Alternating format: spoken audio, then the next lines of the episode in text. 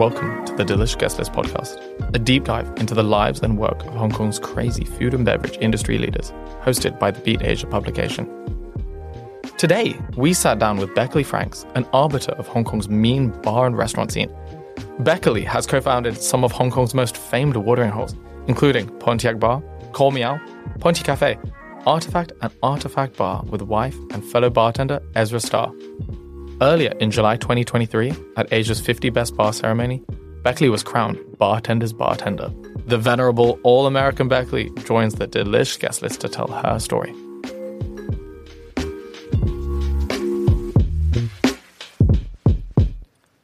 What's your connection to Portland? You said you were born in Maui. I was born on Maui. I lived there till I was six. And then I was raised in a small town called Pocatello, Idaho. Wow. Population 50,000, smack dab in between. Anybody that even hears this will have any relationship to it, but it's smack dab in, in between Boise and Salt Lake City, which are like the most Mormon places on the planet. Um, and Pocatello is no different, except for me. Yeah. I was like the shi- I'm like so blue that I'm like purple, just like shining out of the red. Um, I grew up in Idaho, um, in a really small town, uh, and then I spent my formative years in Portland, Oregon. So I was there from uh, 19 to 30. So your bartending story in Portland, did it feel natural to enter into that? Oh yeah, I don't know if it was waiting for me or I was waiting for it, but I honestly feel like it was waiting for me. The way that I started, yeah, for sure, Great connection instantly. yeah, yeah. What was so fun about it? Well, first of all, I care about it. Why? So, yeah, I've answered this question so many times that I don't know if the way that I answer is necessarily the complete truth anymore. But I do answer this question a lot. So I commonly say that it's in my DNA, which it is.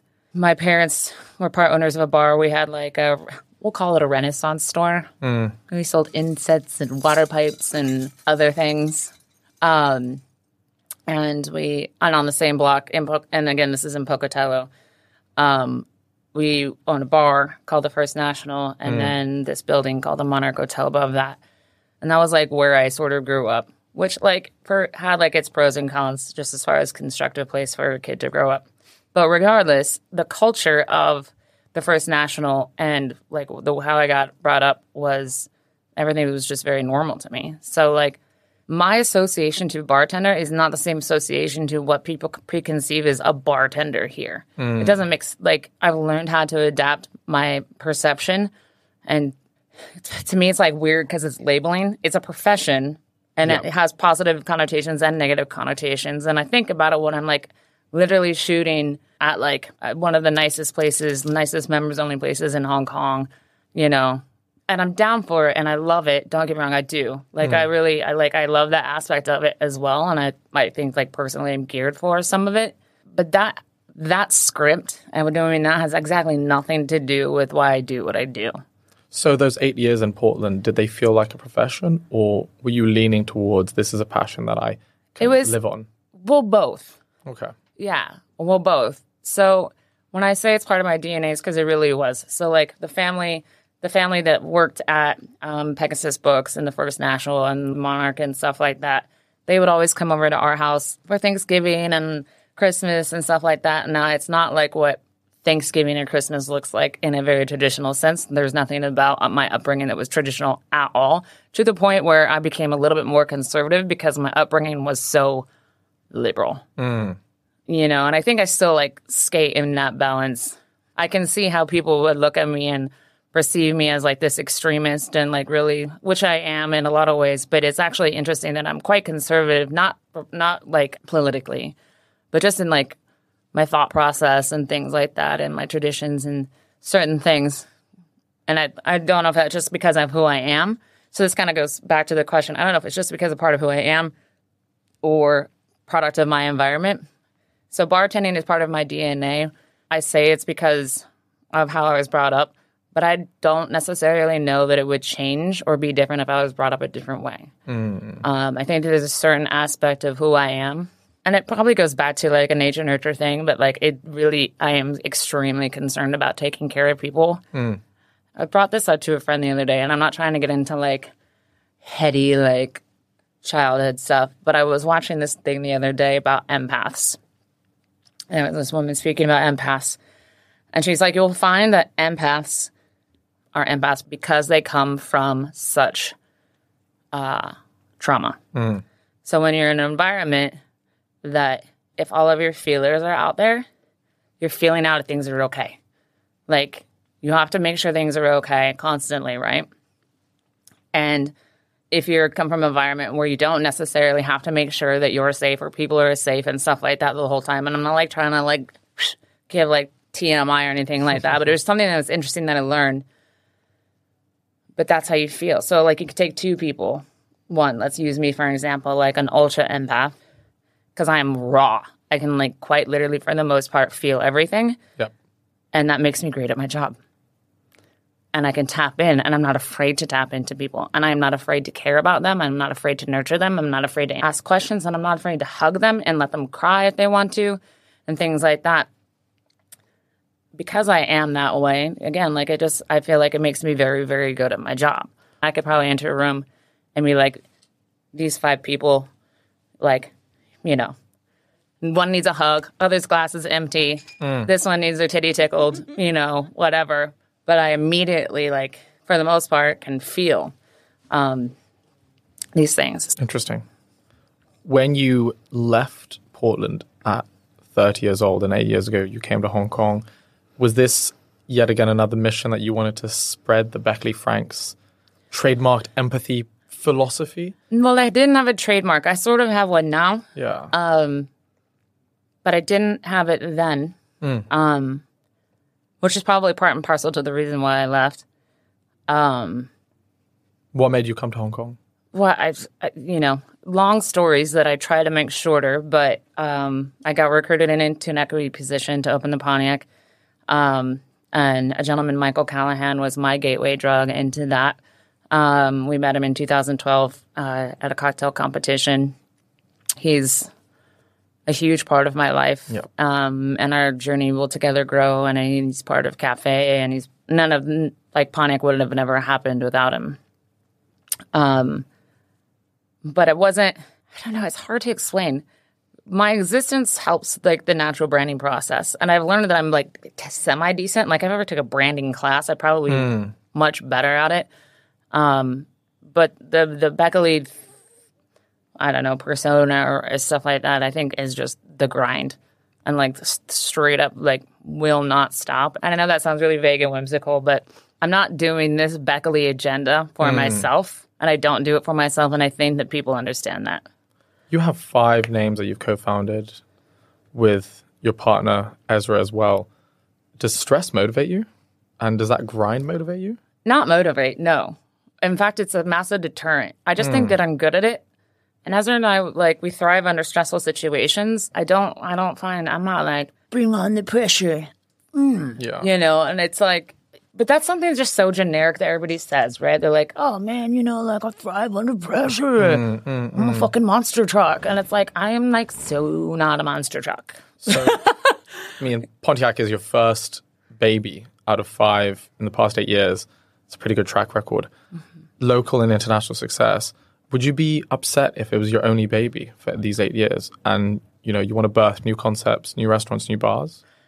I wouldn't be upset if it was my only baby. Um, if it was my only baby that like I felt like everyone was taken care of properly. I am not fully in control of the Pontiac, so there's that. Um, I have found that in the businesses that I have started that not all of them um, that the way I would go about doing business in certain ways is different, and I that that is more fulfilling but if it like let's say if like if it was just like it was I was just the owner and stuff like that. But then but if, even if I was just the owner, then the Pontiac would have already grown a long time ago. Yeah. Um, Do you feel like your work in Hong Kong uh, with restaurants and bars is necessitates a team, necessitates your partner to be along with it rather than going at it yourself? Well, I think that that's a very interesting question, especially for where I'm at right now.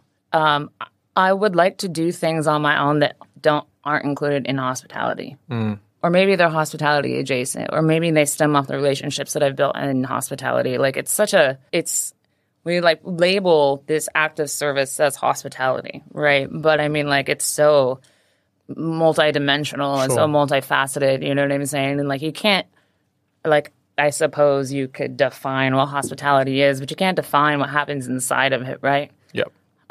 Whereas some other occupations are much more black and white. This is like, you know, nothing close to that. If I were to do something as an individual, like a different form of art or something like that, then I would focus on doing that as a different internal expression. But for me, in hospitality, it is all about creating community, um, creating more space for people, um, and growing teams and and you know pushing out that extension of love and nurture and kindness and everything that we do in education. Um, our vehicle of doing that is hospitality, is Sure. service. Um, so I would never choose. Well, I shouldn't say never, but the whole point of that is to do it with people.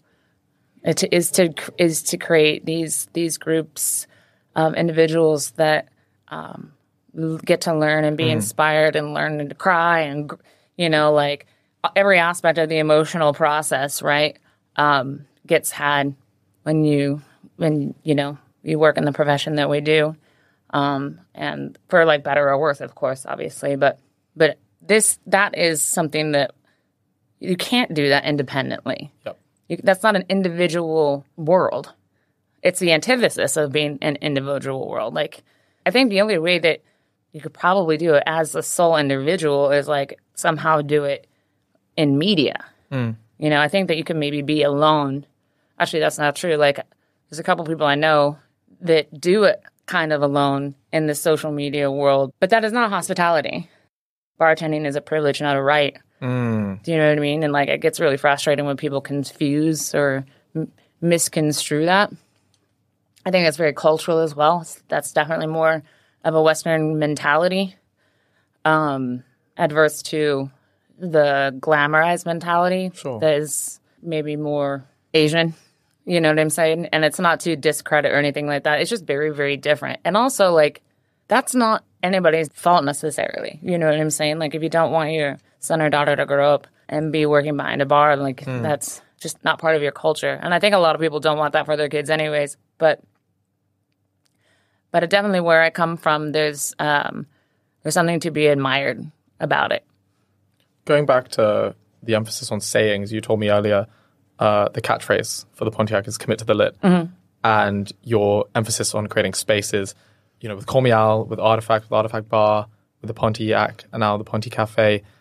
For a consumer, an eater, a drinker in your spaces, is it one unifying identity and brand that you're providing to each person, or do they each have their own um, ambience, their own space, their own identity within that?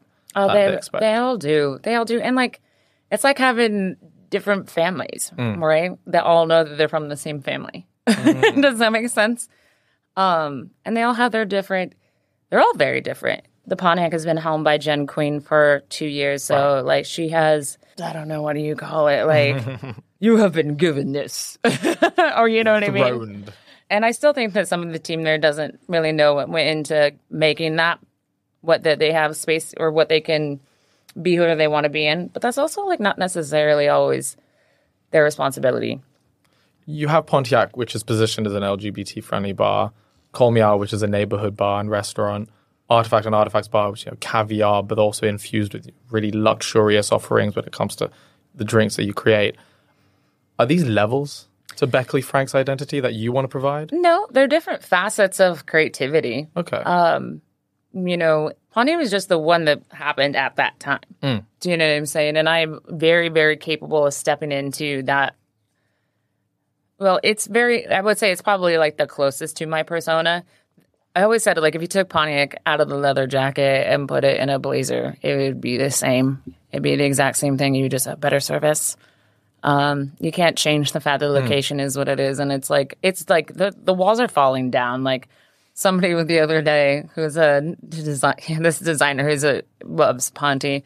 He's like, you know, you guys could use a little nip and tuck. And I was like, bro, the building will fall down before the Pontiac leaves. like that's where we're at with it. It's always been that way. In these other projects that have um, that that are different expressions of myself that are not they're not solely dis- different expressions of myself. Call Me Al. I do say is like it's just like just my vibe, and I say that Call Me Al is sort of like the physical interpretation of that. Um, and my wife and I decided long we will skip the story of how like the befores. But anyways, I was lacking love in my profession. So at Pontiac, I was mm. always able to transfer enthusiasm and love people and take care of them. I opened up a different venue, which was a beautiful venue and I love very much, but I couldn't take care of people. It was a nightclub, you know what I'm saying? I was missing a piece of what I get in the return, mm. which is no is like that aspect of taking care of people. You know, because it's a it's an occupation of give, give, give. If it was only just give, give, give, and I didn't feel any sense of return on the give, then it'd be pointless, and I would have shriveled up and died a long time ago Yeah. but I but I love it's exhausting, but I love taking care of people. And Call Me Al is just that. exactly. My wife and I came together. I was like, I am not unhappy in what I'm doing. I am unhappy because there's there's a nurturing aspect that I can't do. It wasn't the it wasn't the venue's fault. It was just that it wasn't it just wasn't Call Me Al. So Call Me Al is fundamentally built out of nurture and love first. And it Interesting. and it you can feel it in the space. Um, The that- walls aren't falling down just yet. no, but even if they were, that would be fine. Uh, the space feels like levity, you know, and it's it's physically like the space. The walls are really, the ceiling is really high. It's open space. It's green. Um, we work with people that we care about to design the menu, and we have this ray of sunshine named Chloe that is the general manager. We brought her up from Australia. That's a whole other story about just being intuitive with people. And she's 100% could. There's nobody on the planet that could ever do her job for Call Me Al better than she does. She's built for it.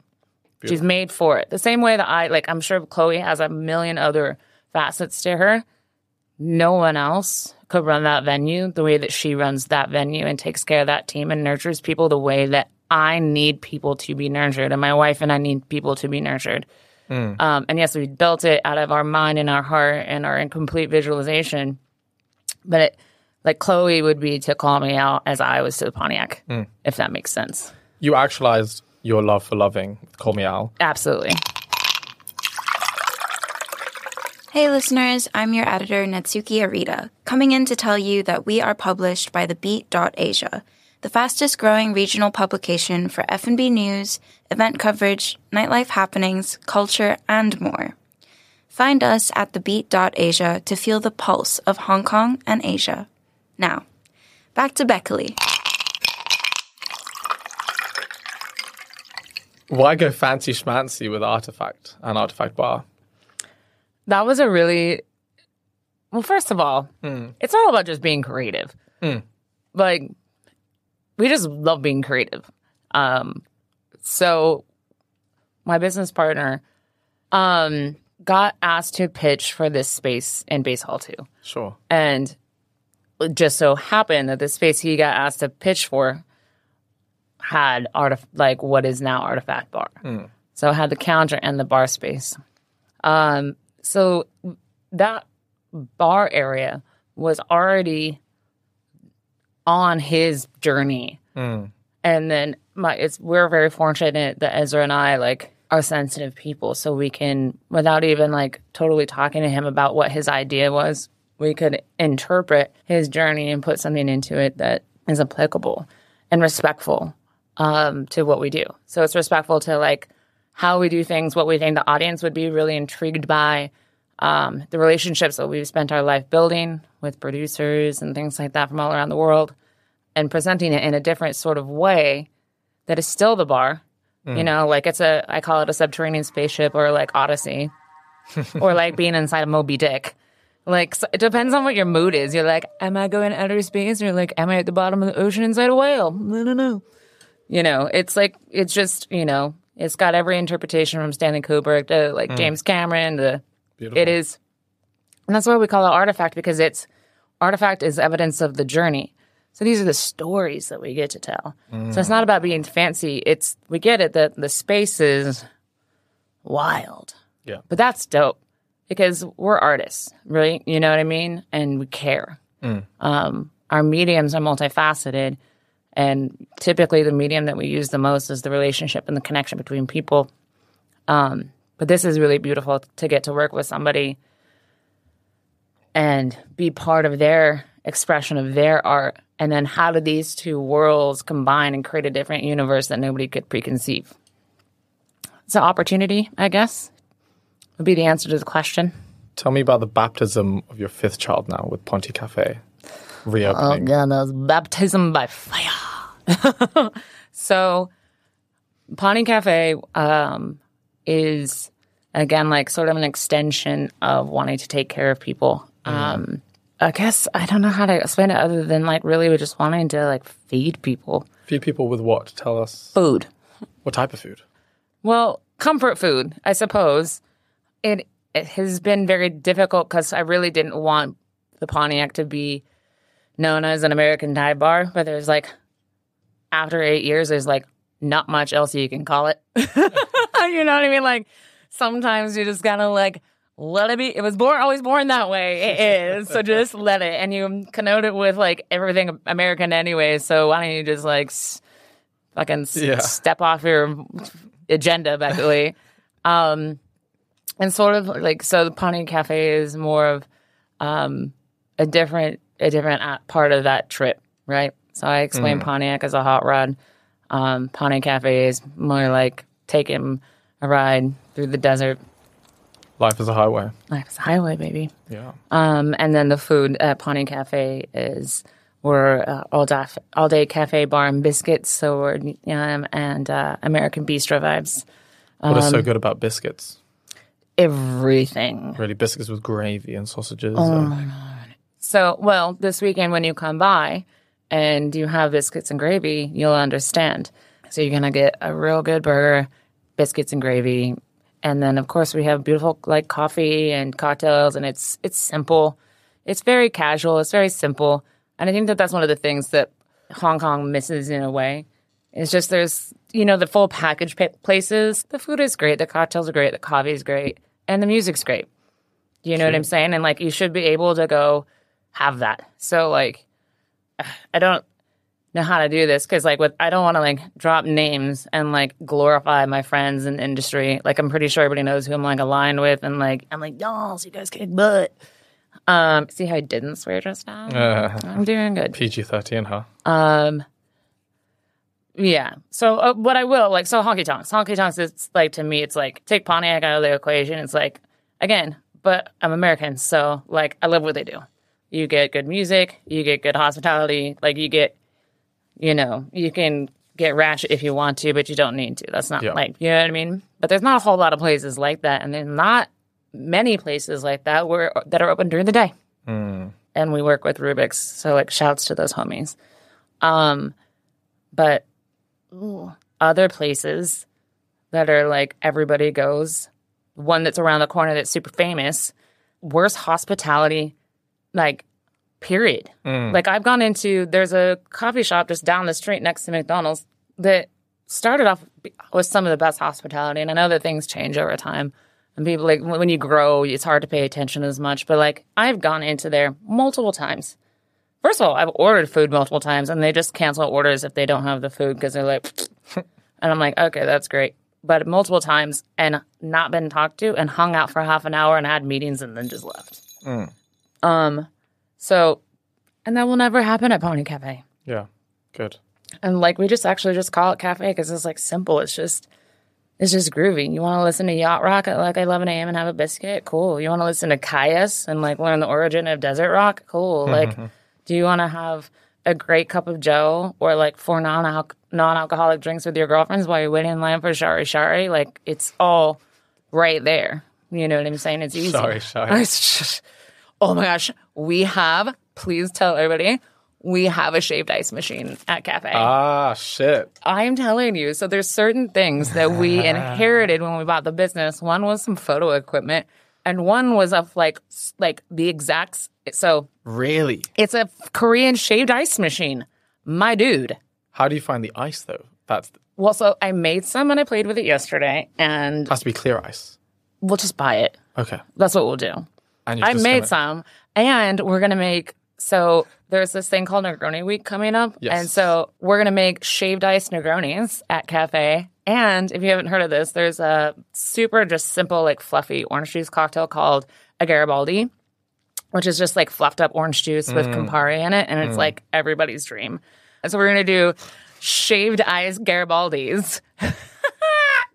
so much just fun. You just you just say to the other line, you know, come over here, just Oh, I'm just gonna like stand outside and be like, hello, hello. free samples. Yeah, but that's I don't know, and it's just fun. I think at the end of it, and then of course, Nice. like yeah, but it's just funny. And I don't know. You might get some of those mainland tourists that are going especially I to Shari Shari just so. for Ponty Cafe. Hey, their money spends the same, and it is okay. Like they can get turned on to good music, our delicious coffee. We have our own blend.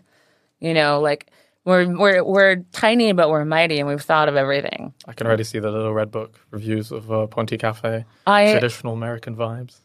I, you know, it's really funny. Yeah, yeah, American Bistro, which is like, oh, kind of like, Yeah. like, like in the back of my head, like, oh. But at the same time, like, why Commit why, to the bit. Well, commit to the lit. Commit to the lit. Yeah, why, why fight something that's done uh, like right there naturally, anyways? Moving on to our rapid fire question round. Beckaly, you have less than five seconds to come up with a few words to answer each question. I'll do my if you fail, we'll move on to the next one. Are you ready? you don't fail there. I don't fail, Of course. What is a classic cocktail that everyone must try in their life? Daiquiri, Where in the world can I find the most underrated cuisine? most underrated cuisine. Yes. Uh, underrated, like bad cuisine. No, good, underrated. Oh, underrated. People should rate it. Oh, goodness. Oh. Five. Nashville. Nice. What was the last time you told a lie and why did you do it? I don't lie, but I'm, I I curate the truth sometimes. Alternative. Are you addicted to any foods from back home? If so, what are they? Burgers and pizza. Why? Burger more than pizza because it's just the best. It's the best. But my favorite mm. food of all time is crab. Nice. What is one thing that you would like to inform the general public about etiquette when drinking at a bar?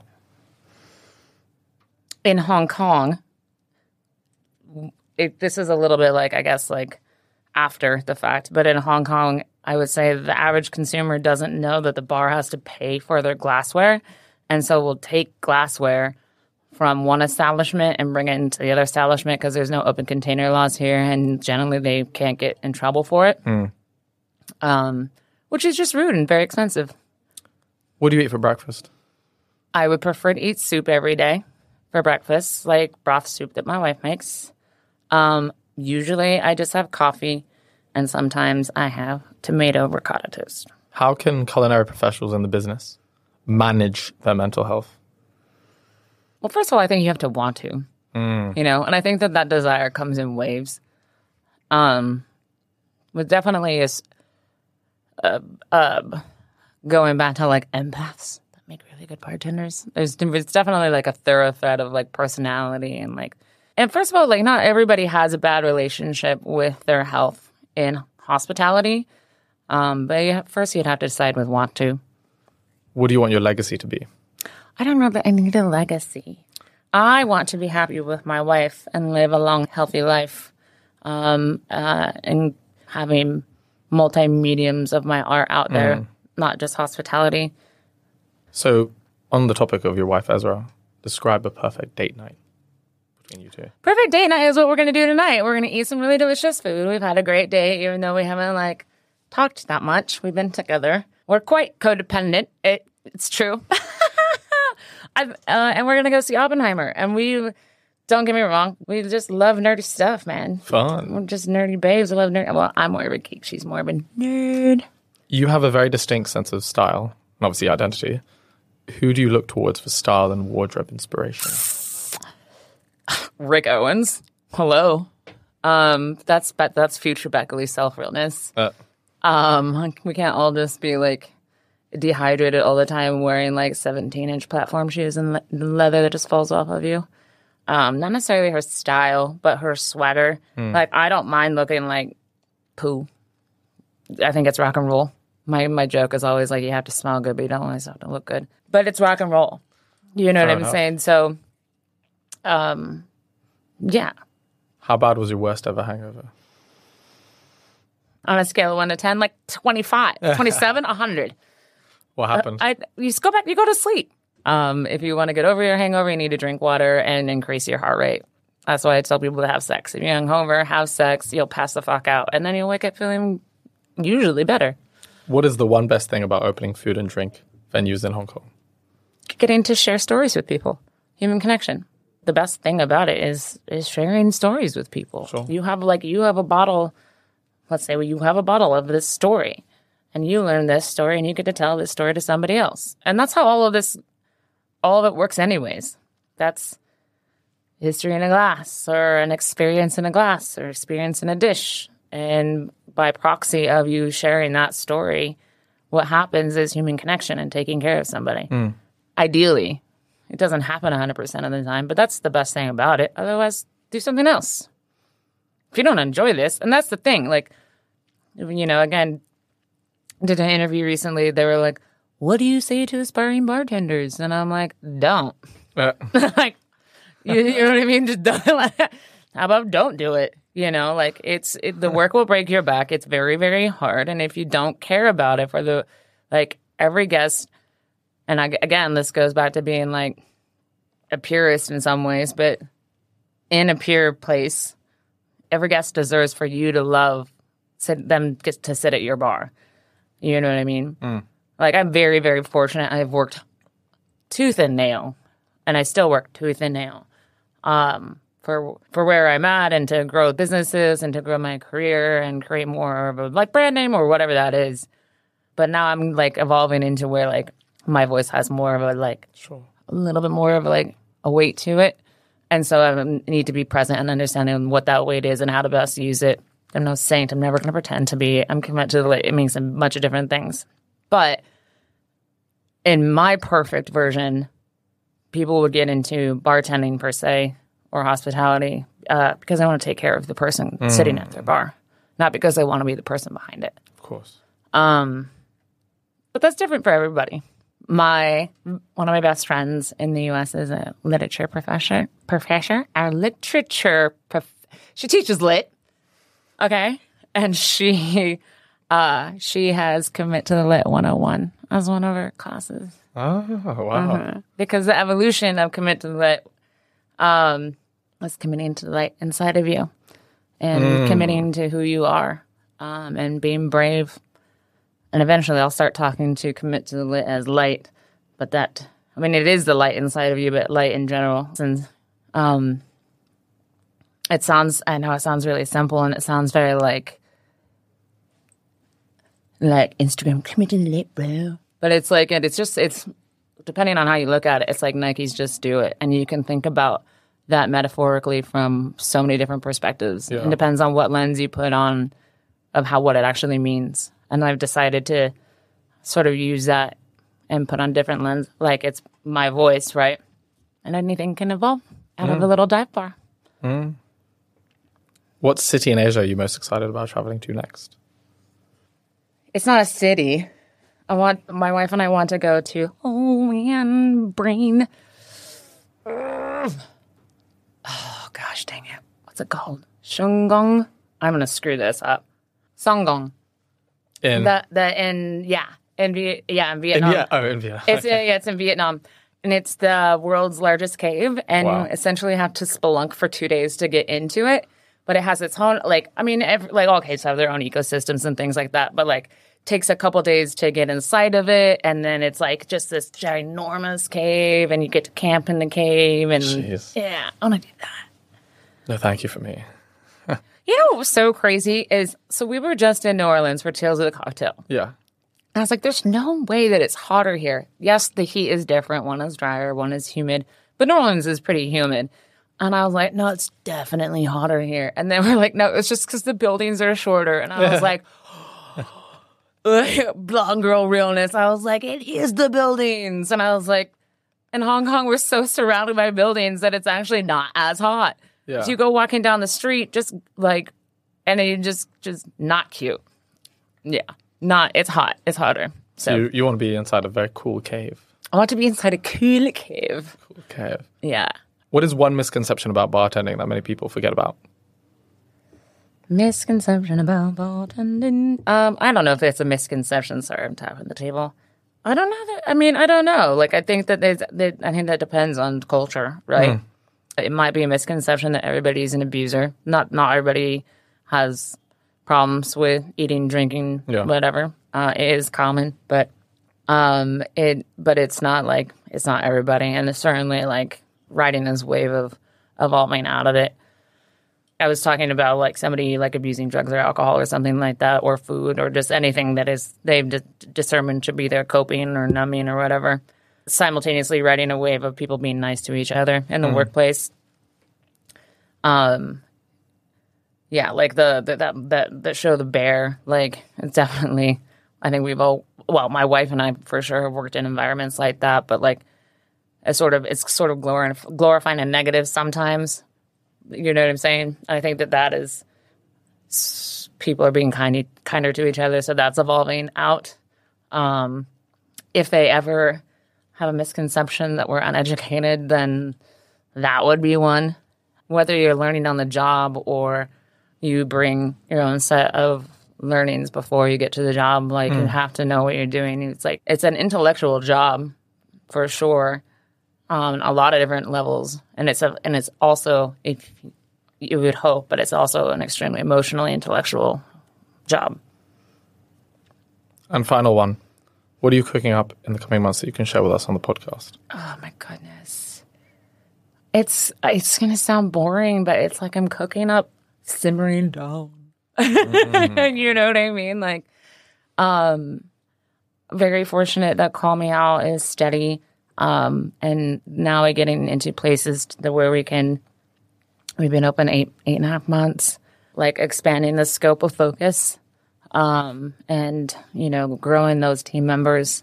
Um, Artifact is going through beautiful transitions. We're working with a new chef, so even inside the things that we have, things are constantly shape shifting, um, and so we're able to learn and evolve. Um, and Ponty Cafe is like, you know, she's my little, well, our, she's all of our babies.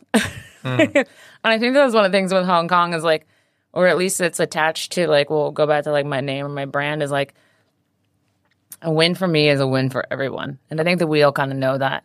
So like I just got voted bartender's bartender by uh, World's 50 and so Asia 50.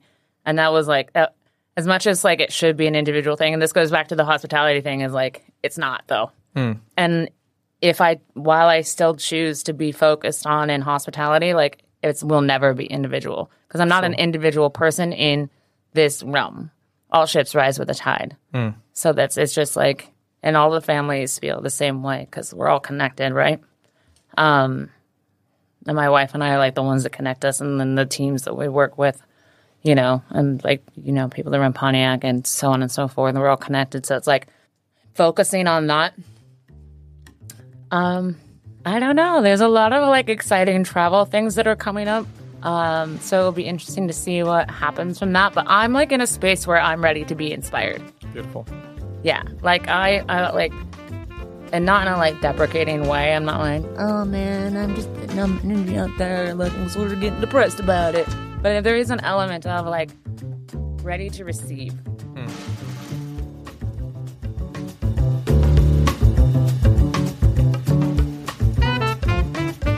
Keep your finger on the pulse and tap follow to keep up with the Beat Asia to hear more colorful chats and rich stories. This episode is hosted by Rubin Verebes, and a huge shout out to Beckaly Franks for coming on the Delish guest list to share her story. Our producer for this episode is Marcus Tremer, and we are edited by myself, Natsuki Arita. That's all for this episode. See you in the next one.